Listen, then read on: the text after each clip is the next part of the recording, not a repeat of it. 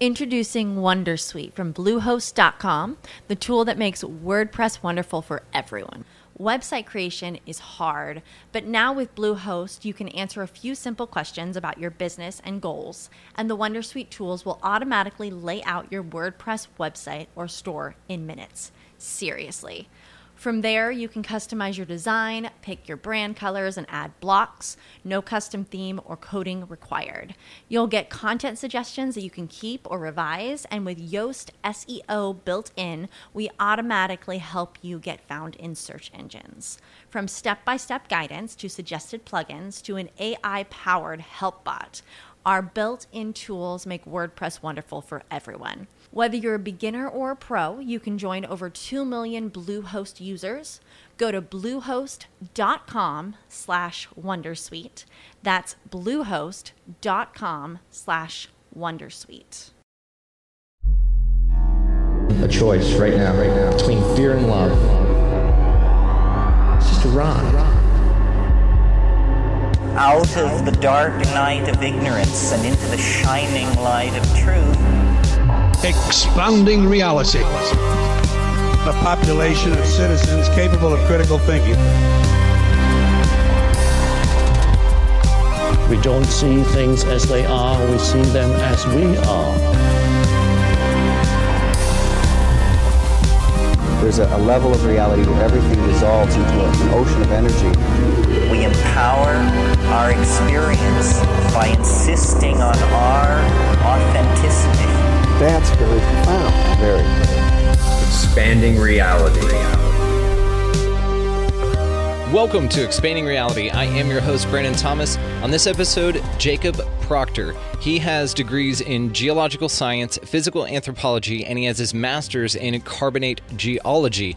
Guys, uh, we have an awesome conversation. If you're into nerding out on planet science and talking a little bit about UFOs, but not too much, but a, a good amount, uh, then this is the episode for you. Uh, Jacob is an old friend of mine. Uh, the last time I saw him, we were cliff diving, and he was teaching me how to throw rocks uh, in the water ahead of me so that I didn't split my feet open, which was fun. So uh, he's a very interesting guy, uh, has some phenomenal stories. So without any further ado, Jacob Proctor. All right, good friends out there in listening world, ladies and gentlemen, a good special episode today. We have an old blast from the past of mine, Jacob Proctor, on the show. He's going to talk about some amazing stuff. This dude, when we met back in the day, I was like, this guy right here is going to do some amazing shit. And here you are doing amazing shit. So, uh, for my audience that doesn't know you, um, go ahead and just tell us a little bit about you, man. Sure, sure. Well, thanks for having me on the show, Brandon. It's it's you know, the last time I remember seeing you, it was you were playing a playing a show for uh, at Little Woodrow's, I think, and um, man, it's always always good memories going back there. But so my name is Jacob Proctor, and um, I've I studied geology undergrad at, at, University of Texas. I did geology, physical anthropology, and then uh, later went on to to do my master's in carbonate geology, where I ended up doing a lot of work into um, earth and atmospheric sciences in this sort of area. So uh, going out to Belize, evaluating reefs, you know, trying to understand how climate change is impacting the integrity of the reefs. Um, and then sort of in between the grad school and, and all that, it was, um, I was working in, in the energy sector as well. So that was kind of what, what fueled all the, all the, the directions I ended up going, you know? It's amazing. And yes, and the last time I remember seeing you, um, I don't remember that show. Unfortunately, when I played, I don't know if you remember, I was a little uh, three sheets to the wind pretty much by the first song. So, yeah. But uh, you were always there, man. We always hung out and had good parties down there in Houston. Um, so, when the last time I saw you, though, that I remember was when we went camping. Do you remember that? And we did the cliff jumping? Yeah, yeah, that was in Pace Bend. I remember that as well. Yes, and you had your buddy there, the Army guy, right? Was he in the Army or the Marines? Yeah, it was Kyle Lopres. He was Marines. Okay, I'd only met him the once. We hit it off. He's great. He's gigantic. And what yeah. I remember that just sticks out in my mind about you, man, besides the fact that you like you've always been cool shit, you've always been very sweet and interesting, and that's what we're going to get into tonight. Uh, but what I wanted to say though was when when we were up there on that cliff, it was like what eighty feet, something like this, massive, right? Or was it that big? Or am I? Yeah, no, I, I think it was you know 60, 70 feet. It was definitely up there. I mean, it was tall that day for sure. Yeah, and you got some cliff diving or some rock diving uh, experience where? Could you just? It was in. Back? It was in. yeah, I mean, with Kyle, we had gone down to to Greece and gone cliff jumping off on the island of of uh, Corfu, and um, it was it was pretty wild. There was a, a rock climber there that um, he he was he was saying, look, if you're going to jump from this height, you have to throw something in front of you to break the water. And you probably remember that, but um, yeah. So I mean, we, we went cliff diving there, and then we went to an even bigger cliff, which was in France, in in the Gorge de Verdon and that was pretty pretty crazy. I mean, they had this gorge went it was very straight, and along the sides you could actually walk up the the the strike in the rock. Um, at the the layer of the rock, you could actually walk right up it, and so you could get really high. And um, so that was that was pretty intense. I remember we kept kind of pushing each other a little bit higher and higher, and yeah as you do. We got right? up to some pretty extreme heights. I think at some point we we hit around, around 80, 90 feet. It was really, really up there. It felt very high at the time anyway. Yes. And, and this, in the pictures. Oh, oh God, yeah, yeah. And and this is what I remember about you. So we were up there on this gigantic cliff, whatever, and you said that. You turned around and grabbed a rock. I mean, about I don't know, about the size of a dinner plate, and you were like, "Oh, grab your rock," and I was like, "What are you talking about?" And then you told me about that, about how you have to break the water and then jump in because it's like slamming into concrete if you don't. And I was yeah. just like, "Damn!" this is both terrifying and amazing all at the same time. And we did it. It was me, you, and Kyle, right? And yeah. we did it a couple times. It was fun. But your boy, I think, I mean, because the first time we went, we went. It was crazy. And then and you got to jump right on that bubble from 80 feet away or whatever you know? Yeah and then yeah. Uh, your boy kyle was not five feet from me and he pops out of the water with a bloody nose everywhere. I was like damn man that was it was wild dude. So it was this this adventure is what uh, i left you with in my mind and that's where my memory stays with you. Again aside the fact that you're amazing and interesting. So let's get into why you're interesting man uh, besides all the reasons. You uh, your work in geology is fascinating. So tell, tell me a little bit about uh, how you got started into that, why you were so interested in studying them and also jumping off of them. We've covered that. Uh, yeah. So what what got you into that, man? Well, I mean, to be honest, I, I wish it was something a little bit more interesting. But you know, my my dad actually gave me the the interest. I mean, he was going off to Madagascar and Kenya and Tanzania, going on safaris and looking for oil and, and gas, basically uh, reserves in in the jungle and um, he would come back with these wild stories of um, you know just getting getting stuck lost in the forest before gps and all this. And and you know it, as a kid you're you hear stories like that. It's very impressionable. And, and so i just kind of always grew up knowing i wanted to do geology. And then when I started getting into it, I realized there's a little bit too much math, and I had to. I, I kind of tried to shift gears to archaeology, anthropology a bit, but then I realized no, I can do this, and and just kept kept with it. But you know, it's I think the thing that always drew me to it was getting out to the field. It, it was going out looking for rocks, minerals, um, fossils, and and that sort of hobby was really you know what my you know how I connected with my dad on this particular point. So. Um, you know, it just kind of kept going. And, and even with my, my wife, it was the same thing. You know, we, we're both geologists. So we traveled a lot around Brazil, um, looking for mines and um, just uh, I mean, it was the best way to see the culture, see the countryside, and um, you know, it's just it was I don't know something about it. It was just you know getting into nature and and I mean, holding beautiful rocks all the time. You know, I mean, it's, it's hard to beat. So yeah, you know, just kind of like it, I guess. You know. No, it, it's interesting and it's so fascinating. And yes, and what you said about your father and how you you know feel about it is you, we all think of like Indiana Jones, of course, you know, and then of course um, Jurassic Park when they're out there digging up that that dinosaur. Uh, it was so cool. And so these type of adventure things, that's like a childhood thing, man. That's a whimsy, and you're out there putting hands on this stuff and looking in looking at it, like touching it, you know. And I I like ancient cultures and the old monoliths and stuff like that. I mean, it's and the megaliths of the world. It's fascinating to me. I love that kind of thing. And so, have you ever? What's the coolest monolith that you've been to, or ancient site that you've been to? Oh man, yeah. So when I was in when I was in my undergrad, um, I was in Belize. Um, I went to a, a an archaeological camp in in Belize, and we were five six hours away from the nearest city and, and really, and there was a big problem with pit vipers out there as well.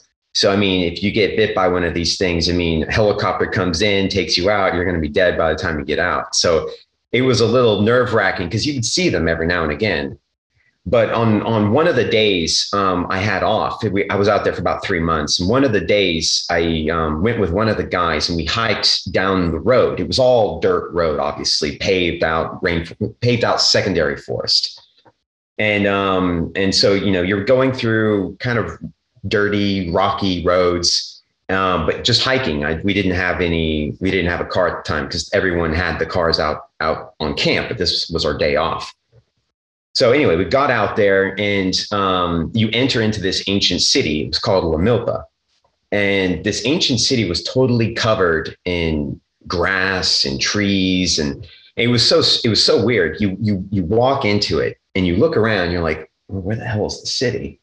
And then you you your eye starts to relax and get used to the shadows. And all of a sudden you see that there's hills in the middle of this forest. They're not hills, they're they're like pyramids. They're covered in dirt and earth and the forest has just taken over these pyramids and and so it was it was so wild because i mean this was a big city i mean we walked for half three quarters of a mile throughout the city it was totally covered in dirt and forest and it was just undiscovered and i was sitting in it like six hours away from the nearest anything and it, it was just a very surreal uh, never never forget kind of experience you know yeah. Well, did you ever report it? Did anybody ever go back and go, you know what, that was undiscovered. We're going to call it Proctorville, and you, have got it. no, it, it, had already been it had already been discovered. It just hadn't been fully excavated. Gotcha. And so, like the way it works is, you know, th- there were there were digs that were known, and and actually, what happens is, is they go and get pillaged. And, and so you'll go out to these things that are totally covered, but you'll see looters. They've, they've trenched basically straight into the mine or straight into the um, into the pyramid. And so what they would do is they would just take whatever they could find and then sell it on the black market. Um, and so the archaeologists that were coming in were going in and basically trying to recover whatever they could recover and also preserve like the the layers that they were able to pull out the artifacts because that tells them something about the age you know damn that's cool man it's so indiana jones it's so cool yeah, that was a pretty wild story. I mean, and what was really neat about it is, of course, there was a vine hanging from one of the one of the pyramids, and of course, you know, we decided to climb up the side of the pyramid, and that was neat. It was really cool, you know. But that was back in that was 2004, um, 2003. That was a while ago now, but still, great adventure. Well, not to put you on the spot, but if you have some pictures of it, I'll put that up in the YouTube as we're talking about it. Cool. Okay, yeah, cool. yeah. yeah. So YouTube audience, uh, check that out. You're welcome. Uh, Jacob sent those. Thank you, Jacob. Um, it's fun time traveling in this way because that's it. I, am asking you now, but we'll get it in the future. But people are seeing now what I asked you for now. Yeah, yeah, yeah. You're doing a video recording. Yeah. Time, uh, time travel. So with with all of your adventures, what what's been like your the one that you didn't think you were going to make it out of? Ooh, well, I had a bit of a trick. I got into a bit of a. Well, there's there was there was two occasions. One I one was probably more serious because my wife was pregnant during the occasion, and the other one was probably actually more dangerous. So the the more dangerous one was where we were where we were actually my wife and I were uh, we were multi pitching on Cristo. So there's a a um, you know the big Jesus in Rio de Janeiro. So I, I was I was living I lived in Rio for about four or five years and during that time, we would we would go rock climbing throughout the city, and um, and in in the neighboring areas. it's, it's got some of the most. Um, uh, it's it has basically the most amount of urban rock climbing anywhere in the world. And so the you know the Cristo, you can actually climb this thing. And um, we were we were going up this this this climb, and um, we had another set of partners that were with us, another two groups. And one of the groups got stuck on this overhang. And this overhang it was it was totally sheer. So if you get over it you're you're free you're you're hanging in like with 2000 feet of air below your feet. So you're really suspended. And so we had traversed across this thing made it fine and and we kept going up and and i was leading this so i mean there was no like if you fall you're it's pretty pretty wretched fall right i mean you're you're protected because you have a partner, but it's it's not an ideal scenario um, because of the the hanging. Well, yeah, because of the hanging. Yeah. Yeah, yeah, yeah. Well, the the hanging of the air and the no rock to hold on to, you know, that part of it is yeah. so we, we got up past this point and and our partners got about halfway through and they basically froze and they had to start backing up and and anyway so they they they backed up they made it out but we kept going up but my wife's harness started coming loose. Oh my god. yeah yeah and so we had gotten past the crux which was the hardest part of the climb. And so i was like yeah led past the crux got past it.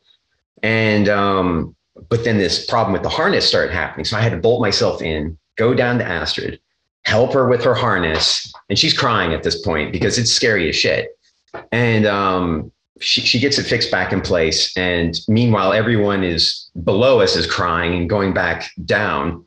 So it was just this big kind of hilarious event. But you know we ended up getting through it but it was just it was pretty scary because of that particular component of it. And um I think the other one that was more dangerous though was when um, we were we we got my my wife's boat and or my wife's hu- uh, her her father's boat. He had a, a fishing boat. It's not really fully seafaring, and um and but we had gotten on it and decided to to boat around this island um, from the mainland of um, we were in this uh, this this spot in Porto Real is where it was called. It was about an hour south of Rio, and um, we got, we got onto this boat. Astrid's six months pregnant, and I, I I didn't really have that much experience navigating a boat, especially not in open ocean. And um, and so we hit this. I know this is terrible. It's just ridiculous. We we hit this corner, and the the waves started coming. I mean, these were big waves. They were way over the height of the boat, and they were coming from different directions. And so we're sitting here in the boat and trying to get up these waves, hoping that the the, the motor doesn't drown. And then going down the other side, and, and 15 minutes into it, I'm like, holy shit, I don't think we can turn around in this. We just have to keep going. I mean, this is not good. This is really not good. I was really regretting it, really regretting it. And anyway, we we kept going. it's just terrible. We kept going and um, made it through. We both threw up when we got through it, just because of the seasickness. Yeah. No, we all get it. We all get it. Yes, absolutely, because of the seasickness. Yeah. Oh my God. so we, we had to recuperate for a little while and just kind of you know you know collect ourselves but once we once we collected ourselves we got we got to this beach that was on the opposite side of the island in front of the ocean there was no one there we went fishing we caught these these dogfish uh, these dog-eyed fish and and they were so we, we threw back the first three or four and then started keeping all the rest because we didn't really we were hoping to eat the the fish that night. So yeah, it was it was a good experience. It was scary in the moment, but you look back on it and it was really fun. Dude, insane. I mean, so when does your book come out? Aren't you writing a book about all this stuff? No, That's no, gonna then no. be turned into a movie played by you, and you and Astra like blow up, but you make it because you're a good couple. You know, that's what I want to see for you. Well, I mean, the blowing up is a real deal, man. When with kids and you know that adds a whole nother stress level to life. You feel like you're blowing up all the time, and you know it's it's crazy stuff. But Did you name him anything weird, like a direction of the Earth or like a extinct animal? I named my son. Uh, well, we named him Gowan, which I don't know if you you know like King Arthur, Knights of the Round Table, Sir Gawain and the Green Knight. Yeah, I've always been kind of interested in Arthurian tale and, and that sort of thing. So, and then my daughter's Sophie, which is I guess you know not not really weird or anything, but it's a fairly popular name actually. Nothing short of adorable, of course. Yeah, no, that's perfect. Of course, that makes sense, Um, well, you've got to write this stuff down, dude, and put it in a book. We'll have you back on. We'll get your movie contract worked out. It's all good, you know. Uh, this story just has to be told. So, uh, honestly, just tell me another adventure, man. This is this is wonderful. I've got some other stuff to ask you, but I know my listeners are like, "Shut the hell up and let the man talk." So, please give it give us another. Yeah, there was there was there was this one time, um, well, during the whole mining escapades, you know, where we were going out looking for mines.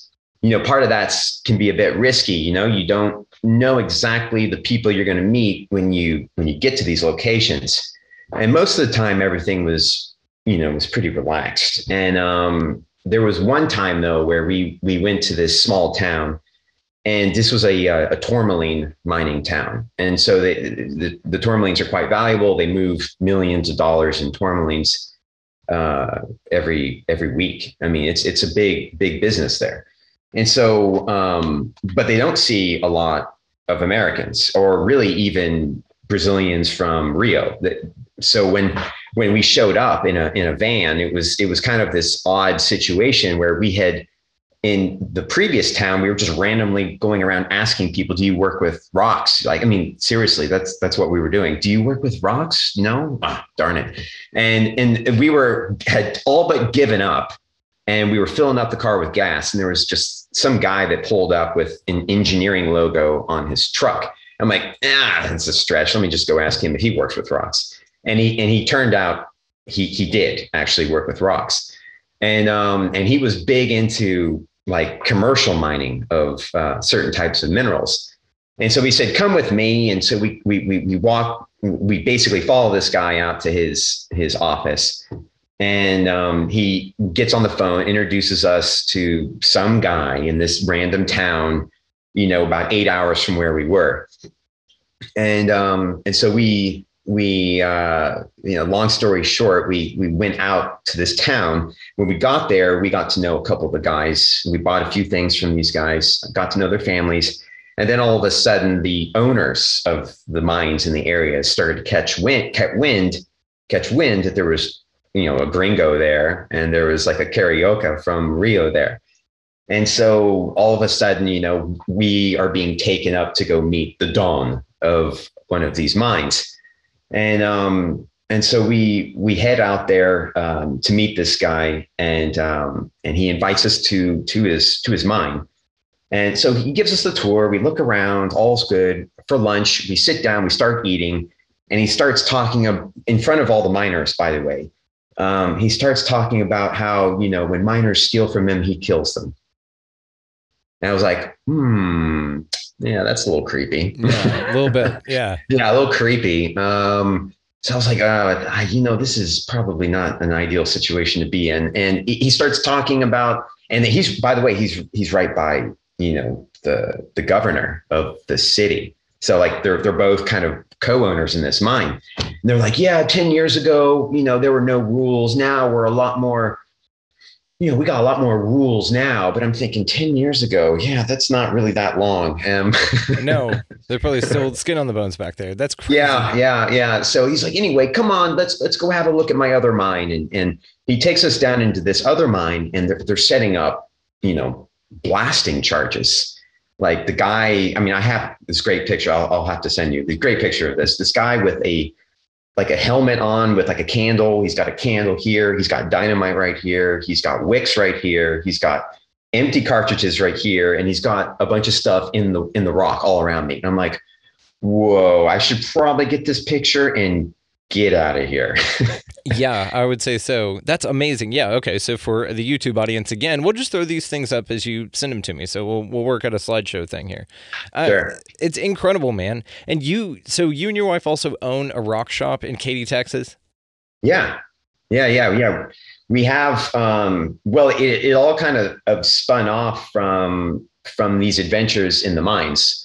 And um, at the time, the original owners to the Katy Rock Shop, Bruce and Carol Huff, um, you know, they were interested in, in finding what what you know some crazy gringo could you know some crazy American could bring back for them that's living in Brazil at the time. And so they asked us, you know, can you can you can you export some rock for us? And so that set us off on a second. And you know, we went on many different adventures looking for these mines, but on the, some of the the last two years, the adventure started getting a little bit more serious, where we were starting to buy stuff in more larger volumes, and um, we shipped to him. And so over a few years, I came back to to Houston for for grad school work, and um, and during that time, I I had stopped working in the energy sector, and so I was more focused on you know how how do I you know make a little bit of money while I'm you know a poor old student, you know. So uh, we we pushed this rock and mineral thing quite hard um, as a as another business called Gems in the Rough, and so that um, over time, it uh, you know Bruce and Carol they got to a point where they were they were ready to you know ready to to close and and just kind of retire, and and we had been working with them for so many years. We you know we'd gotten to know them quite well, and um, and so it, that the opportunity arose for us to kind of pick up the mantle. And so we picked it up a couple years ago, two years ago, just before COVID hit, actually, three months before COVID, which is another kind of story in of itself, right? But you know, every business owner has got some wild ride stories on on you know how to adapt during the whole COVID you know deal, and um, and so yeah, we we you know the shop is located in Old Town, Katy, Texas, so just on Pin Oak, north of I-10. So you know the big Katy Mills Mall and that big American Furniture Warehouse. It's you know, right there, tucked in the into an old old you know single family building. It doesn't look like a store at all, but anyway, so we have you know specializations in in minerals coming out of Brazil, and you know my my general expertise is in the area of reefs. So we have these old microbialites, which in microbialites, um, stromatolites are the oldest living known life form on Earth, and and frankly, they think it's the most probable extraterrestrial life form that will be discovered is actually microbial life of some kind, probably on Enceladus and you know, on Saturn. Yeah. But or so I mean, Europa and Jupiter. What's that? Europa on Jupiter, the ice sheet around the outside. They think there's liquid water under it, like an ocean, and they can just drill down there. And if you believe yeah. space is real, then that's cool. That's really cool. I, I like that. Um, but yeah, Enceladus, man, there's a ton of uh, exoplanets and moons, even like you said out there, that uh, could could harbor microbial life like that. And that would be a, an amazing find, right? That that'd be a step in the right direction. Um, it would be just just totally it would be totally mind blowing to know that life can evolve outside of Earth. Just the fact that it can do it, I think, would be the biggest revelation to humanity. You know. Oh, we're going to segue into aliens right now. So, what's your thought? Go. well, I think it's it's improbable that there isn't uh, alien life form of some kind. I mean, you know, there's there's numerous you know quantitative uh, approaches that have been developed to try and, and un- understand the probability of these things and um and it's just it's not it's it's whether how developed the life forms actually are you know and whether they could they would have advanced technology. I mean this is i mean that becomes a little bit harder to wrap your head around because i mean there's so much distance in space that that even an incredibly advanced civilization would have mind-blowingly difficult time to make it out of their galaxy and into another another location you need to have some totally non-existent technology that just doesn't exist now you know like it could be wormholes or things like this you know yeah, I mean, from our perspective, absolutely. Well, that we're being told, right? Because there's a lot of different ways we could splinter with this, but we'll go with the basic one. So, if if it's if the universe is what 14.5 billion years old, something like that, uh, the Earth is only four and a half billion years old by that model. Uh, so therefore, I mean, there's been a lot of extra time for life to not only develop elsewhere but develop more technologically out there. So, to answer your question, that is one of the biggest retorts on this is, well, you know, with the vast distances in space and everything like that, how are they traversing that because that's not a known technology? Well, I would add to that it's not a known technology to us. Exactly. So, it, it is absolutely entirely possible that the reason that extraterrestrials or any other life form would come here from any distance at all, no matter how perceivably vast from our perspective, then the answer to that question would be because it's not hard for them. They just do it. You know, kind of like how an ant marvels at us for being able to get in a car and drive off. It, it's yeah. the connections cognitively just aren't there for us to be able to comprehend that sort of technology. And and yeah. it's like um, I forget I always forget this. This is the one I try not to forget. But anyway, it's it's any um, you know advanced technology to a primitive society would be indistinguishable from magic.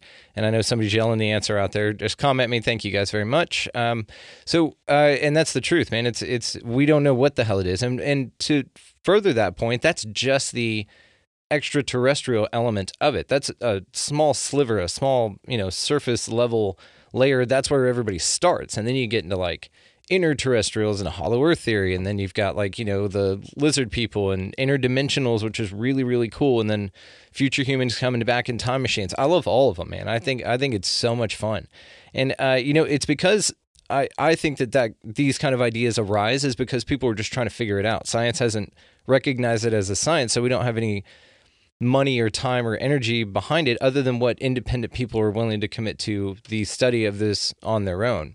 And this is why you get so many amazing theories with it. I mean, it's kind of this odd deal. We might get more firm theories fed to us by mainstream science, but I mean, with all the other cool theories, it just opens your mind to the possibilities. Yeah, I mean, I couldn't agree with you more. I mean, like Jules Verne is a great example. I mean, he was he was almost soothsayer like with what technology he was able to predict, and, and in many cases, a lot of people believe that technology often arises because of the stories and the fantasies that get created ahead of it. And and so, I mean, I absolutely agree with you on that for sure it's just so cool and it'll just blow your mind thinking about it and that's a lot of what this show is about man we've got cool stories from adventures from around the world, which I'm glad to add, man. I mean, you're you're just so cool again. It's just it's just cool to catch up with you, brother, and to see that you're doing so well. Uh, okay, well, um, then what are your thoughts on extraterrestrials? I mean, is that your favorite theory that they're coming from other planets, or have you heard any other things, or have you entertained any other thoughts on it? I, I think that that if they are traveling here and I mean, given all the new evidence coming out, I mean, I think that there is fairly compelling evidence that there are there is technology, you know, like wandering around, and it probably contains aliens, but it could just be drone technology from other other areas, right? I mean, if if if they're coming through wormholes or parallel dimensions, you know, through quantum theory or or some other you know physics that we haven't understood, which is more likely what's happening. If they're coming through some other physics we don't understand, then more likely it's something to do with parallel dimensions um, or and or or and or wormholes and um, yeah it just seems that that you know antimatter is is something that could eventually be harnessed if technology was developed enough you know you could potentially hold open wormholes if if if that technology was really understood um, and we fantasize about it now, but that doesn't mean the science won't be there eventually. I mean, from our perspective, it's kind of like a manatee creating CERN. You know, it's it, we we just don't the gap in understanding that we've got. I think between what we're capable of doing and even comprehending is nowhere near what they can just walk outside and whittle, like the equivalent to us just grabbing a stick and whittling it. You know, it's that that quick and seamless for them because they operate in a different dimension. Is one of the thoughts. Is one of the ideas. So, um, yeah. with with everything going on with disclosure right now, I mean, do you think that it's possible that we'll see uh, alien contact in your lifetime, or that the U.S. government will recognize Fuck, it? I hope so, man. I hope so. You know what else I hope? I hope that it becomes accessible to actually get into space. I I I think I would be happy if I were to die knowing that there was people in mass going into space. You know, I think something about that would would mean I've lived through one of the most important eras of mankind. I think. Absolutely. You know? Man, I gotta I gotta have you on with David Weiss, man. Do you know who that is? You know the name's actually familiar. I'm, I, let me look it up. I'm gonna have to look this up. Please tell me, tell me about David. Please look this up while we're talking about it, because I want to see your reaction when you realize who this guy is. Because I want to talk to, I want to have you, a planetary science t- scientist, talk to this guy, because uh, you know the understandings of reality is something i've really been playing with a lot lately on different ideas about what this place is you know and then you go through the simulation idea uh, which amy belair and i just had a great conversation about on the show. And um, you go you go through all of these different ideas and you eventually land on david weiss. Mm-hmm. Did you see who he was? Yeah flat earth theory i see I would love for you two to sit down because what he loves is people like you. That it's erroneous. There's no fucking way. Like that's that's the kind of guy he wants to talk to. Because I'm sitting there going, yeah, NASA's lying to us, and he was just like, oh man. And for him, it's more fun to talk to people like you. Yeah, yeah. Well, I I I love engaging on controversial topics, so it's it's it's always fun. You know, I mean, people a lot of people have have an interesting perspective and it, it's you should hear it out you know? It can change the way that you've developed your own perspective on on you know the truths that you understand you know see guys i told you i told you it was cool as shit uh, that's the idea. That's the science mind that we need right now, man. Is that kind of conversation right there? And it, yeah. we've been doing a lot lately about where the philosophy meets the physics, where the spirituality meets the science. You know, we've been really trying to integrate and marry the two. Are actively doing it, successfully doing it. So yeah. having folks like you, the open mind that you do, man, it's a it's a big deal. So working with all the rocks that you do, um, have you so there's of course a new age movement and i'm sure that you guys facilitate some of that in, in, your shop that you have about the power of crystals the different things that they do the different healing properties and modalities. Uh, do you dabble into that at all? So my, my wife is getting into it a lot more. I mean where i haven't actually gone too deep down into it. I mean i, I understand kind of you know the general the general idea is that um, the rock has a chemical compound in certain elements that make up the rock can have enhance you know the human uh, ability to deal with um, you know negative or positive forces basically. So like uh, a conductive rock you might be malachite which allows you to channel certain energies because it's a conductive rock and it's filled with copper and which is a conductor right? And so there, there's certain there's certain components of of of metaphysics which which i find uh, really interesting because what they've done is is they've they've actually evaluated the true um, elemental characteristics that that make up a, a compound, and they're saying that if you get this in enough concentration, or if you apply this to certain areas, then this can actually give you physiological benefits. And um, and I don't think that's really an altogether new thing. I mean, this is something that that you know people have meditated, you know, that that are deep into meditation. They they are able to create a lot through through meditation. And and you know they're not necessarily using a conductor of some kind. They you know they study it for decades. And but you know i feel like the metaphysical you know imbuing properties into rocks in this way it can help to channel you know some of these meditative healing you know processes that normally takes people many years to get. And so i think that's kind of what the field of metaphysics is really doing is it's allowing people in a more accessible way to to to find you know um, to to find help or to find healing or to find strength or whatever you know whatever it might be. I mean all the different elements have different um, attributes that can you know augment our moods or or our general physiology. And so I, I think there's there's there's a healthy amount of of mythology which is really required to make anything work in the human psyche. And then there's also that um, that true component where there is actually elements in some of these rocks that can help you. Like for example, amber. You know, I mean, actually, if you look at the chemistry of amber, um, it does give off chemicals. It, it excretes chemicals from the amber. And so if you're if you have children that are are you know cutting teeth and they're they're feeling pain, then the amber gives off like a pain suppressant, a natural pain suppressant that can actually this actually can can help with the the teething process. And that's not really a as a metaphysics talking. I'm talking like chemically speaking, it does go into your body and and it can actually help with the with with minor it's not a huge amount of pain but it's enough to actually you know calm the children the infants down while while they're cutting their teeth so we did for both of our kids, and, and it it helped. That's amazing. Um, and so, yeah, I mean, some different minerals have have stronger, um, you know, attributes. Some that actually really properly manifest. You know. And to the amber in the mouth thing, I mean, it could be a couple of things. And this is kind of a point I wanted to make as well is that maybe it's just psychological for the babies because now they have something else in their mouth to think about and to interact with rather than their wound or them feeling bad or something like that or them the teething process which is painful right? So uh, another thing is is like to all this metaphysical stuff man right? A lot of people look at it as woo woo a lot of people get a ton from it which kind of leads me to the conclusion like i've said a while now that reality is literally what you make it and what you think it is you know on all levels. So even dichotomies exist in a dualistic universe in such a way to where it just always complements exactly what you want to experience here is one idea.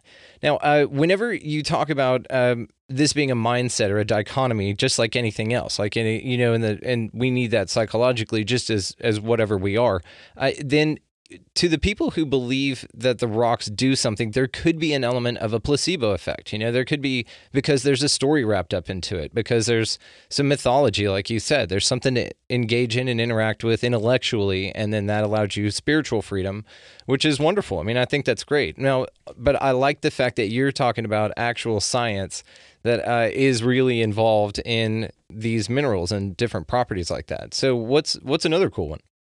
So another another mineral that that I really like is is tourmaline, obviously, because of, of of you know the experiences we had going through Minas Gerais in the center of the country of Brazil. And um, but the minerals themselves are just beautiful. Um, they they come in a variety of colors, you know, pink, green, um, you know, blue, and and they have this watermelon color as well. Um, but they create the most spectacular specimens. You know, the um, they're I'm not certain about the the metaphysical properties of those guys, but in terms of just natural beauty, they're really a fantastic mineral. And um, the stories as well of, of where you find them and, and the people that surrounding these things are, are what makes them uh, also pretty neat too. yeah, and that's a shirt you should make for your shop or sell it online or something like that. And it just on the front it says, "Do you work with rocks?" and on the back it says, "I work with rocks," and then just sell that from your story earlier. Uh, well, cool. Yeah, exactly. Well, tell me, tell me about the work that you're doing now. So um, yeah, I mean, at the moment, I'm I'm working for uh, the, the, service company, so Halliburton um, in the oil and gas industry, and and we're working quite a bit with um, with actually we, we image rocks with CT scanners, and and then once we have these these volumes, these image volumes that have been created, we we try and understand the properties of the rocks. And what's been interesting about this is, um, you know, the industry is actually moving in the direction of carbon sequestration, which is actually I'm really excited to hear about because it's it's all the the technology surrounding um, carbon sequestration and doing it right um, is is well evolved in the oil and gas industry, and so it can be carbon sequestration is you sequestering carbon? That's right. So the, the, the idea is that we need to bring take carbon out of the atmosphere and, and bring it either back into the biology of the earth, um, so the trees and the forests, or we need to bring it into the oceans um, and, and let it kind of go get out of the atmosphere that way. And then the third way and, and the best way is to permanently bury it in the ground, in the subsurface um, because when it gets into the subsurface, it can be trapped there for millions of years, and effectively, it's it's brought out of the carbon out of the the carbon sink, basically. Um, and, and this is kind of the goal. The problem is, is we have too much CO two in the atmosphere, which is creating a, a reverberation between the upper atmosphere and the ground. And so this heat just kind of cycles and it can't escape because the CO2 traps it, right? And the CO2 and the methane. And so what the you know the utility companies and, and the oil and gas companies and the governments are now pushing is that um, you know tax credits are going to be provided to those that are are showing their their you know carbon neutral or, or carbon negative. Um, not carbon negative. Carbon neutral is about as good as what a lot of people can get to at this point. But some of these technologies, like geothermal, as an example, can can really help to in certain parts of the world where, where geothermal is possible to actually be used, you can you can create some sustainable energy that way. But the, the carbon sequestration, I mean, the goal is we need to get this, we need to get CO2s out of the atmosphere and into a safe place where they're not going to cause heat, uh, not cause the earth to continue warming. And so um, that that has been kind of an interesting, you know, change in the industry. Everyone all of a sudden is is it's not a surprise given the politics of what's been going on recently and and um, the reality of of global climate change. Right? I mean, so this is all something that that has to be mitigated through science because it's being created by us. That we have to fix the problem you know, there's a lot of experts on the other side with a ton of data that say that humanity does not have the carbon footprint that we think that we do, that the earth is actually handling it, adapted to it, and is absorbing it just fine. And it's actually cooler than this time a long time ago, in like thousands of years ago, where there was no humans emitting any level of carbon at all, uh, other than like their fires or something like that. And I don't think they were they were doing any kind of damage like that. And it was hotter back then. So a lot of people would argue that this is just a cycle that the Earth goes through. This is not that this has to do with solar cycles. This has to do with where we are as we traverse around in our galaxy, um, around the outside there or whatever. Uh, cycles, yeah. Oh, of course you knew, asshole. Yeah, you yeah. handsome son of a bitch. So, uh, so, so it, it's pa- so paleoclimatology. So this is an entire field that's budding. It's it's blossoming right now, and a lot of the work is actually happening. Uh, I mean, there's, there's a lot of work happening in different places, but but um, when in grad school they were really focused on this, and so the the rea- I'm gonna, I'm gonna draw something real quick here. So this is this is um, let's call this let's call this present day. So over here you have have well you're not gonna be able to see this. So over here we have present day, and if we go back in time, we can see that yes, there are proxies for the temperature of the Earth, and they oscillate, and and they oscillate according to a lot of varying input parameters. So part of it has to do with how many glaciers are on the surface of the Earth. Part of it has to do with position of the continents because the continents have been moving. Um, and so when when the continents have fully separated, it's created um, ocean circulation cells and and that's only really happened in in the last um, I think it's basically since the Eocene. It's been about the uh, I don't want to say this on, on the podcast. I might get it wrong. Dude, but just say it, a number, dude. Been, people been, blast you in the comments. Go for it. Yeah, yeah. and if nothing else, been, it'll make people look it up and, and try and prove you wrong, and so they'll learn something new. So go yeah, ahead, just say yeah. Say five. Who gives a shit? Yeah, the, the, the big the big event that that that we are studying, and the paleoclimatologists are studying, is the the PETM boundary, the the the Paleo-Eocene boundary. Is at that point the Earth actually had very similar rates of increase in CO2 as we're having now. And so, what paleoclimatologists are trying to do is they're trying to understand what are the mechanisms that caused the CO2 and, and the earth to heat up at the same type of rate that we're experiencing now. And there's no other period of time in, in geologic history where we're seeing this kind of elevation except for that one moment in time um, at the PETM boundary. Um, and so, but the reality is, is you're right. Every 11 to 12,000 years, we often cycle between warmer and cooler climates. So the last glaciation, we came out of the last glaciation at around 11, 12,000 years ago. So right around 10,000 BC. Coincidentally, right when farming and, and all this stuff started blossoming in the human civilization. And so, you know, from 10,000 BC to about 30,000 BC, that was that was an ice age, an ice age that was going on. And then before that, it was another warmer period. And so there's there's different if you, if you can think about climate change, it's it's a function of Milankovitch cycles, which operate on like a 160,000 year cycle. And so when when you get the, the solar systems moving around and causing changes in the climate, we're talking like really long intervals. Like these are really long wavelength changes. But what can happen is that you get a, a warm event or a cool event during a Milank during these you can be at a peak or a trough of a Milankovitch cycle. And when that happens and you have other factors that are compounding, then you can get exaggerated situations um, that can cause massive extinction events. And um, and so so that that's that's and you can see this. You can see the compounding effect of different factors like volcanic activity, so volcanic activity is usually associated with plate tectonics. If you have more plate tectonics, you're having a more active um, ridge in the center of the ocean, which is cre- you're creating rock. And while it's doing that, it's giving off CO2 and methane and sulfuric acid. I mean, there's all kinds of greenhouse, very bad greenhouse gases that come out. And, and so that's why plate tectonics and volcanism is associated with you know climate change as well. Then you get catastrophic things like asteroids coming in, blocking out the light, and throwing off the climate cycle that way.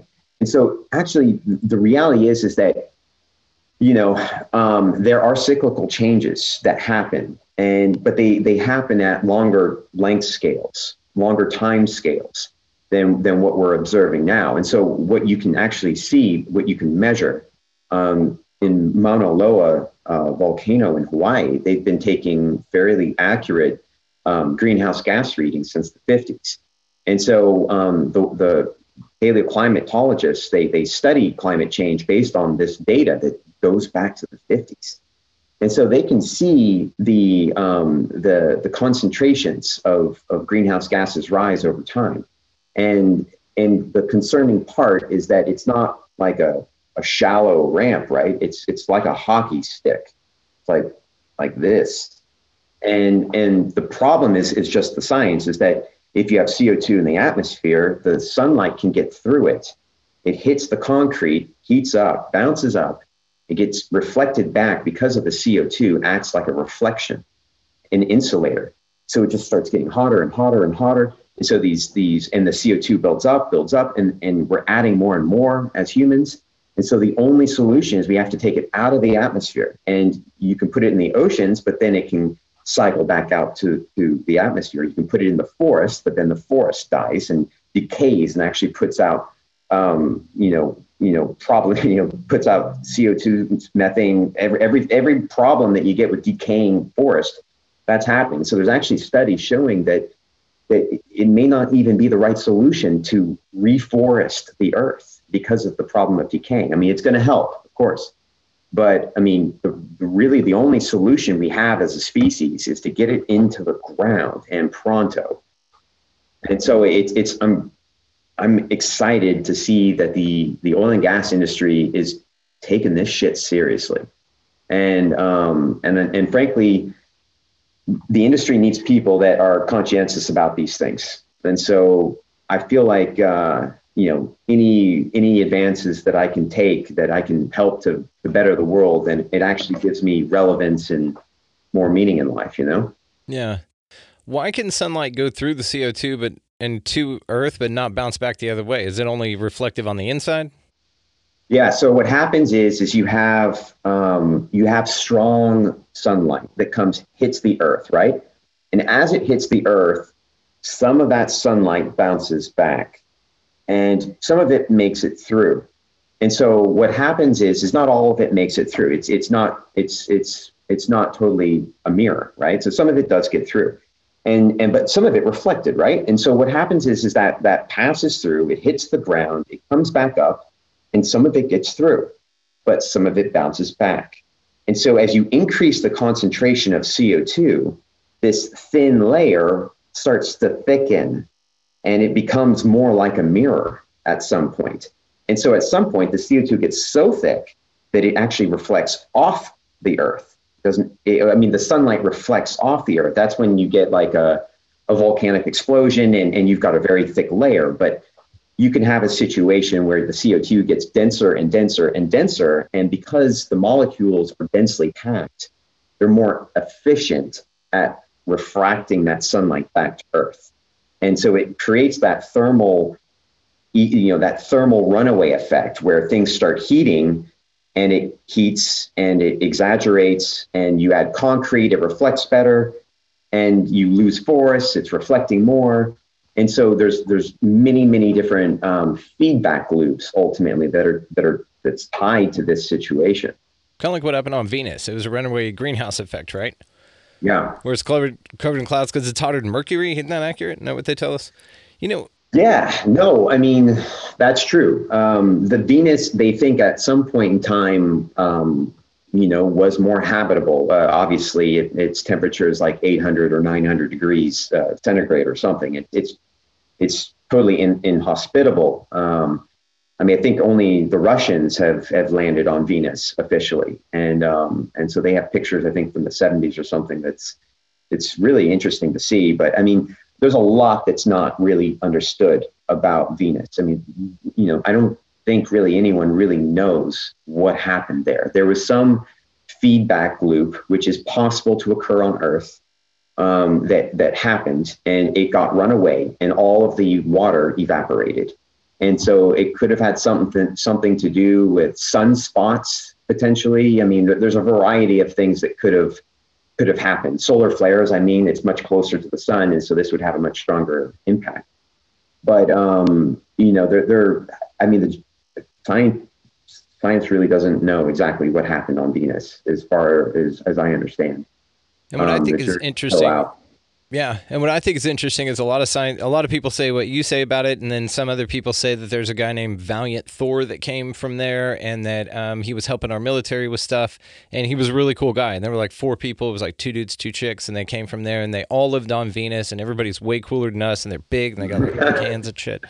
Uh, it's like John Carpenter on Mars. I mean, I love that story. Good, I mean, it's a good story. Yeah, such a good one. Such a good one. But you know, I mean, the, the reality is, is that something like that could happen on Earth, and something like that probably also happened on Mars.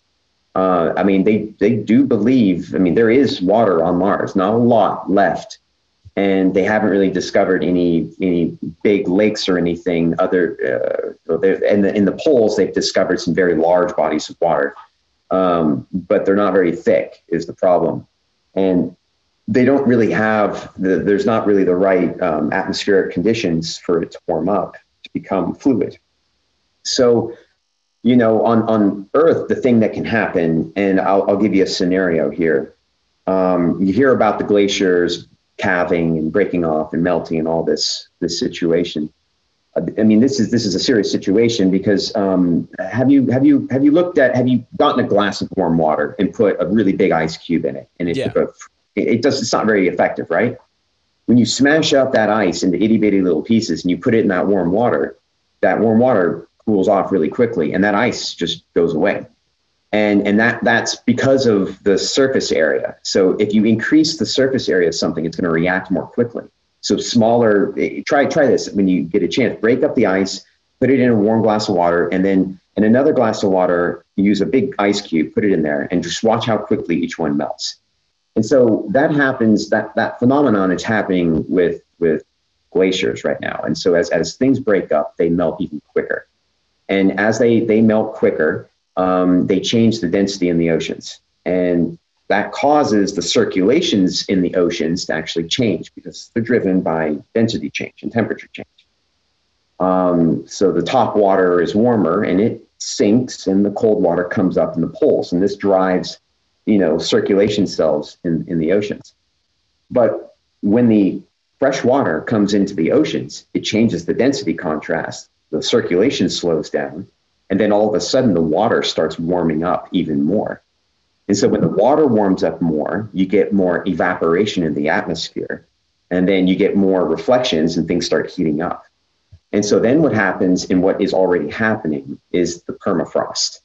When we start seeing the permafrost melt, that's the, the permafrost melting is, is not actually the problem. The problem is, is all the dead stuff in the permafrost because you've got like 30,000, 40,000 years of dead stuff that hasn't decayed yet.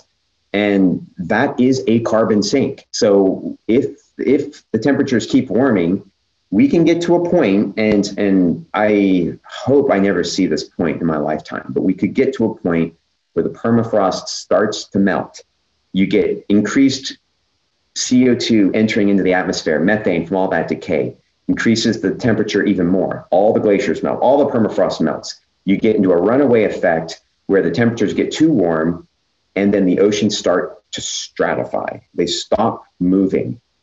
And that's when that happened once in geologic history.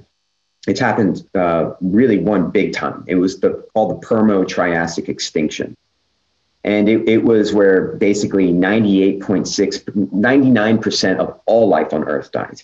All life. And the the earth became um, a snowball. Uh, it was covered in ice. And but right before it became covered in ice it was really warm and the oceans stopped circulating. And so this is kind of this strange feedback loop that can happen with the different biomes in the earth trying to rebalance other biomes when they're being impacted by you know external effects like you know temperature changes more drought droughts you know heavy rains you know the biome reacts to these things.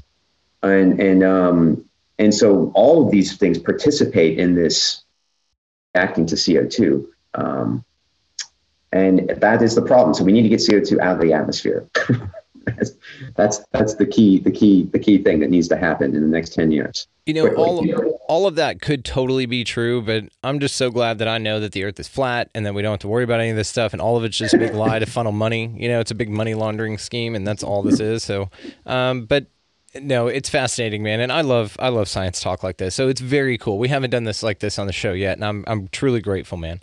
So Yeah. I, I did want to ask you while you're here if you had looked into as a geologist, I'm sure you're interested in the Sphinx, and did you see the weathering that Dr. Schoch found, Dr. Robert Schoch and Anthony West? Have you heard of this?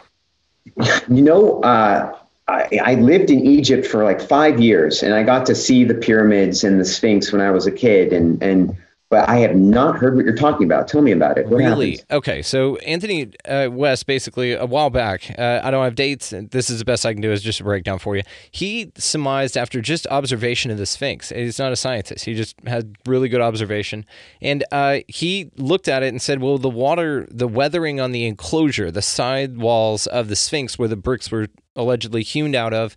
Then rearranged and you know shaped to build the Sphinx out of.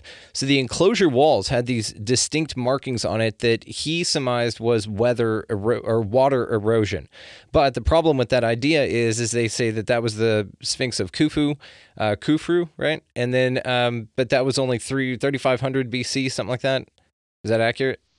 I, I'm not sure, but yeah, the, the the dates of the Sphinx go back around to that time timeline, I think. And the, but the problem with that idea is the established Egyptian idea is that uh, the water erosion, the way that it looks, Egypt didn't have water like that for tw- but twelve thousand years ago.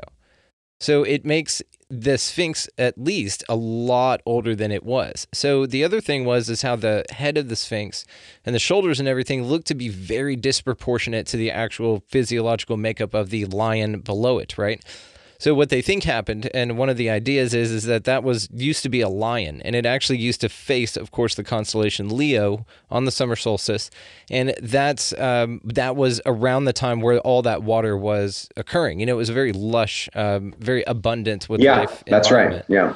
So, uh, but that says though that the pyramids are way, way older, and at least if nothing else, the Sphinx for sure. And it's it's very interesting weather erosion. I'll I'll send you a video, man. Uh, Robert Schoch, he's fascinating. He's written written amazing shit. He's a fascinating dude.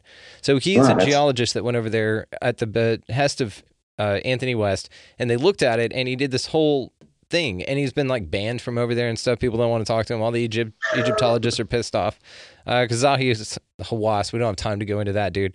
But I, I'm also curious about. So if you haven't seen that, I'll send you something, uh, and um, I'll link something down in the show notes for anybody else curious. Um, also, what do you think about the idea that the pyramids were actually uh, electricity conductors? They were gigantic power plants. They had they utilized piezoelectricity under the under the ground, a long way under earth, and there's a big aqueduct underneath there. Uh, and the tunnels don't make any sense. But then when you kind of apply the principles that Tesla was talking about about the energy everywhere, but then they were harnessing actual piezoelectric properties, then yeah, one could surmise that that was some sort of ancient power plant. Do you what do you think about all that? I don't know. You know, I mean, it seems as though that it's an awful lot of effort to build the pyramids and for them to not have some other purpose other than being a tomb. Well, they weren't a tomb. No bodies were ever found, and no inscriptions were ever found. There, actually, there was one inscription found, but it was proven to be fake and graffiti from a guy who went up there just wanting to make a name for himself. No, Oh, you're, you're talking no- about the Sphinx? Yeah, no, no, no, Yeah, no. Uh, yeah. The the pyramid, the Great Pyramid. So no inscriptions whatsoever, and no uh, bodies were ever found in the in the pyramids. So therefore, that also lends more credence to the idea that they were not for burials. And because if you look at other tombs, they're very ornate. They tell the story and the lineage and all that. They're adorned with gold, even though you know some of them have been looted, like you like you talked about about in Brazil. But the that idea though that they no no uh, bodies were ever found, no graffiti, no markings of any kind, nobody claimed it. Even uh, Egyptians from a long time ago would say uh, these were here when we got here. You know, we showed up and this was already here. So there's no real claim to the to the building of the pyramids, which is interesting too. Yeah, yeah, yeah. I mean, I, I, I, I, I- studied a little bit on um, the Ptolemy dynasty, but they were they were the ones that built the the great library of Alexandria. You know, like there was a line of Egyptian. Um, I don't even think. I guess he was a pharaoh, um, but um, that was more more in the like 80 80 BC timeline um, up until 100 AD. So right around the time of, of Christ, I think. But um, before that, I you know I, I'm not. I don't know a lot about about the origins of the pyramids. I mean, obviously, I've heard many stories about what you know some of the different theories out there, but I, I don't I don't really know enough about it honestly. Yeah, it's all it's all theories, but I mean, when you when you factor in the water erosion, when you factor in the piezoelectricity that can be noted and, and duplicated, and then the fact, of course, they were not burial chambers, no inscriptions, all of these things lead up to that their purpose was for something else. And also, if you look into uh, the properties of um, the obelisks and how those are all over the planet. it could be some sort of interconnected sort of grid, you know, that's tapping into an energy that we don't know about, but I'm sure some of us at high power, maybe energy companies, maybe your lizard bosses over at Halliburton, you know, they probably be, know could about be. it. Yeah. Could be. So, my friend, uh, we'll we'll probably wrap it up here, man. But I just wanted to throw a couple like uh, you know, geologically centered, uh, kind of crazy, zany, high strangeness ideas at you there. So that those are fun, you know. Yeah, yeah. But you know about the, the the point about the obelisk, you know, that reminds me of of dragons, right? I mean, dragons are kind of a common theme in in civilization. You see them occurring in different parts of the world that that were totally isolated from one another. And so you have to ask yourself like were there really dragons or is there something in humanity that that can can see dragons, but not. Is is is is it is, the dragon a stretch for something that that humans want to see that we we see because we are innately human, and so I guess my point is is that you know maybe these structures like the obelisk which occur in different locations and maybe they're driven by something deeper in us that we don't understand and maybe that theme is associated with um, you know something organized or, or maybe it's just something human you know? Maybe maybe the structures are human just they they def- define us dragons define us and our escapism of the world you know? Yeah, I totally believe dragons existed, but I think the obelisks are penises, dude. Uh, it's a phallic Yeah. symbol of power. Yeah. But also, Yeah. it, it was probably like a power conductor or something like that, or a receiver, you know, something like that, uh, because of the fact that they cross cultural boundaries. Like a bunch of different cultures did it, which says that it may not have necessarily been a deity because they practiced different religions, they practiced different beliefs. So that didn't connect them. What did connect them is similar structures, the three uh, windows in pyramid shapes, pyramid shapes, rather steps, flat top, whatever. That design was always utilized. They were utilized in specific grid patterns with water flow underneath them, which again speaks to the piezoelectricity property that they were probably utilizing. Uh, and then you have the fact that it, they had to have been at that point then practical rather than symbolic. Uh, but I totally dig the dragon thing. I, I love that. I want to talk to you about your weird fascination about that later when whenever you come on another time. Okay. sounds great Something going on. there. Hey, Thank uh, you. Well, uh, do you want to be found? Do you want me to link anything, or you want to tell people how to find you and your and your rock shop, man? I'll definitely. link that Yeah, sure. Yeah, I mean, if, if you guys want to come over and talk rocks with me, you know, or my wife, or or any of the guys at the the Katy Rock Shop, come out and visit us. Uh, just in in Old Katy, north of I ten on on Pin Oak Road, five three five Pin Oak Road. I'll see you there. Damn, what a plug! That was profesh as fuck, dude. You sound like a radio ad. So um, that'll be that'll be like fifty bucks, dude. I'll, we'll work it out. uh, no, and I'll link all that in the show notes, guys. Thank you, Jacob, dude, so much. You're fascinating, man. We'll definitely have you back on. This has been a lot of fun, dude. I'm gonna get you hooked up with David Weiss, and I'm gonna we're gonna make you a flat earther, and I, I'm gonna be here for it. It's gonna be great. Sounds great. It sounds right. great. That sounds good. Jacob Proctor, thank you, my friend. Have a great good. one. Have a great weekend as well. Thank you. Take care. All right, a massive thanks to Jacob Proctor for coming on the show. Ladies, I know what you're thinking. Uh, he already said it. He's married, so settle down. Uh, none of that, please. All the ways to find him, of course, will be linked in the show notes, guys. Jacob is awesome. Uh, go check out his uh, rock store in Katy there if you live in the area, or check him out online. They have a wonderful website, which will be linked in the show description as well. Also, linked down there is the direct contact to expandingrealitypodcast.com. That is where the links to all of the socials. That's where you can do all of it. It's kind of a central hub for everything. Uh, we're working on some merch, so stay tuned for that. Uh, if you want to support the show, Patreon is on there as well, and we are truly grateful for that. Uh, liking and sharing is the best way, uh, and so continue to do that. Thank you guys so much. Uh, for your week this week, guys, go out into it and pick up a piece of litter. Let's keep this planet a little bit better than we find it, and uh, just be nice to everybody that you see. Buy a meal or a book of stamps or a cup of coffee or something like that uh, to any stranger that you meet. If you're in line behind somebody, they got a bottle of water or something, just buy it for them, man. It's a big deal. And uh, get out of that left hand lane, of course. Uh, we are in Texas and we hate that. Jacob, shout out. Uh, you're out of the left hand lane and I appreciate it. Uh, as well as you guys just remember above and beyond anything else, just go out into your week this week and y'all just be good to one another. Thank y'all so much for listening. We'll see you next time.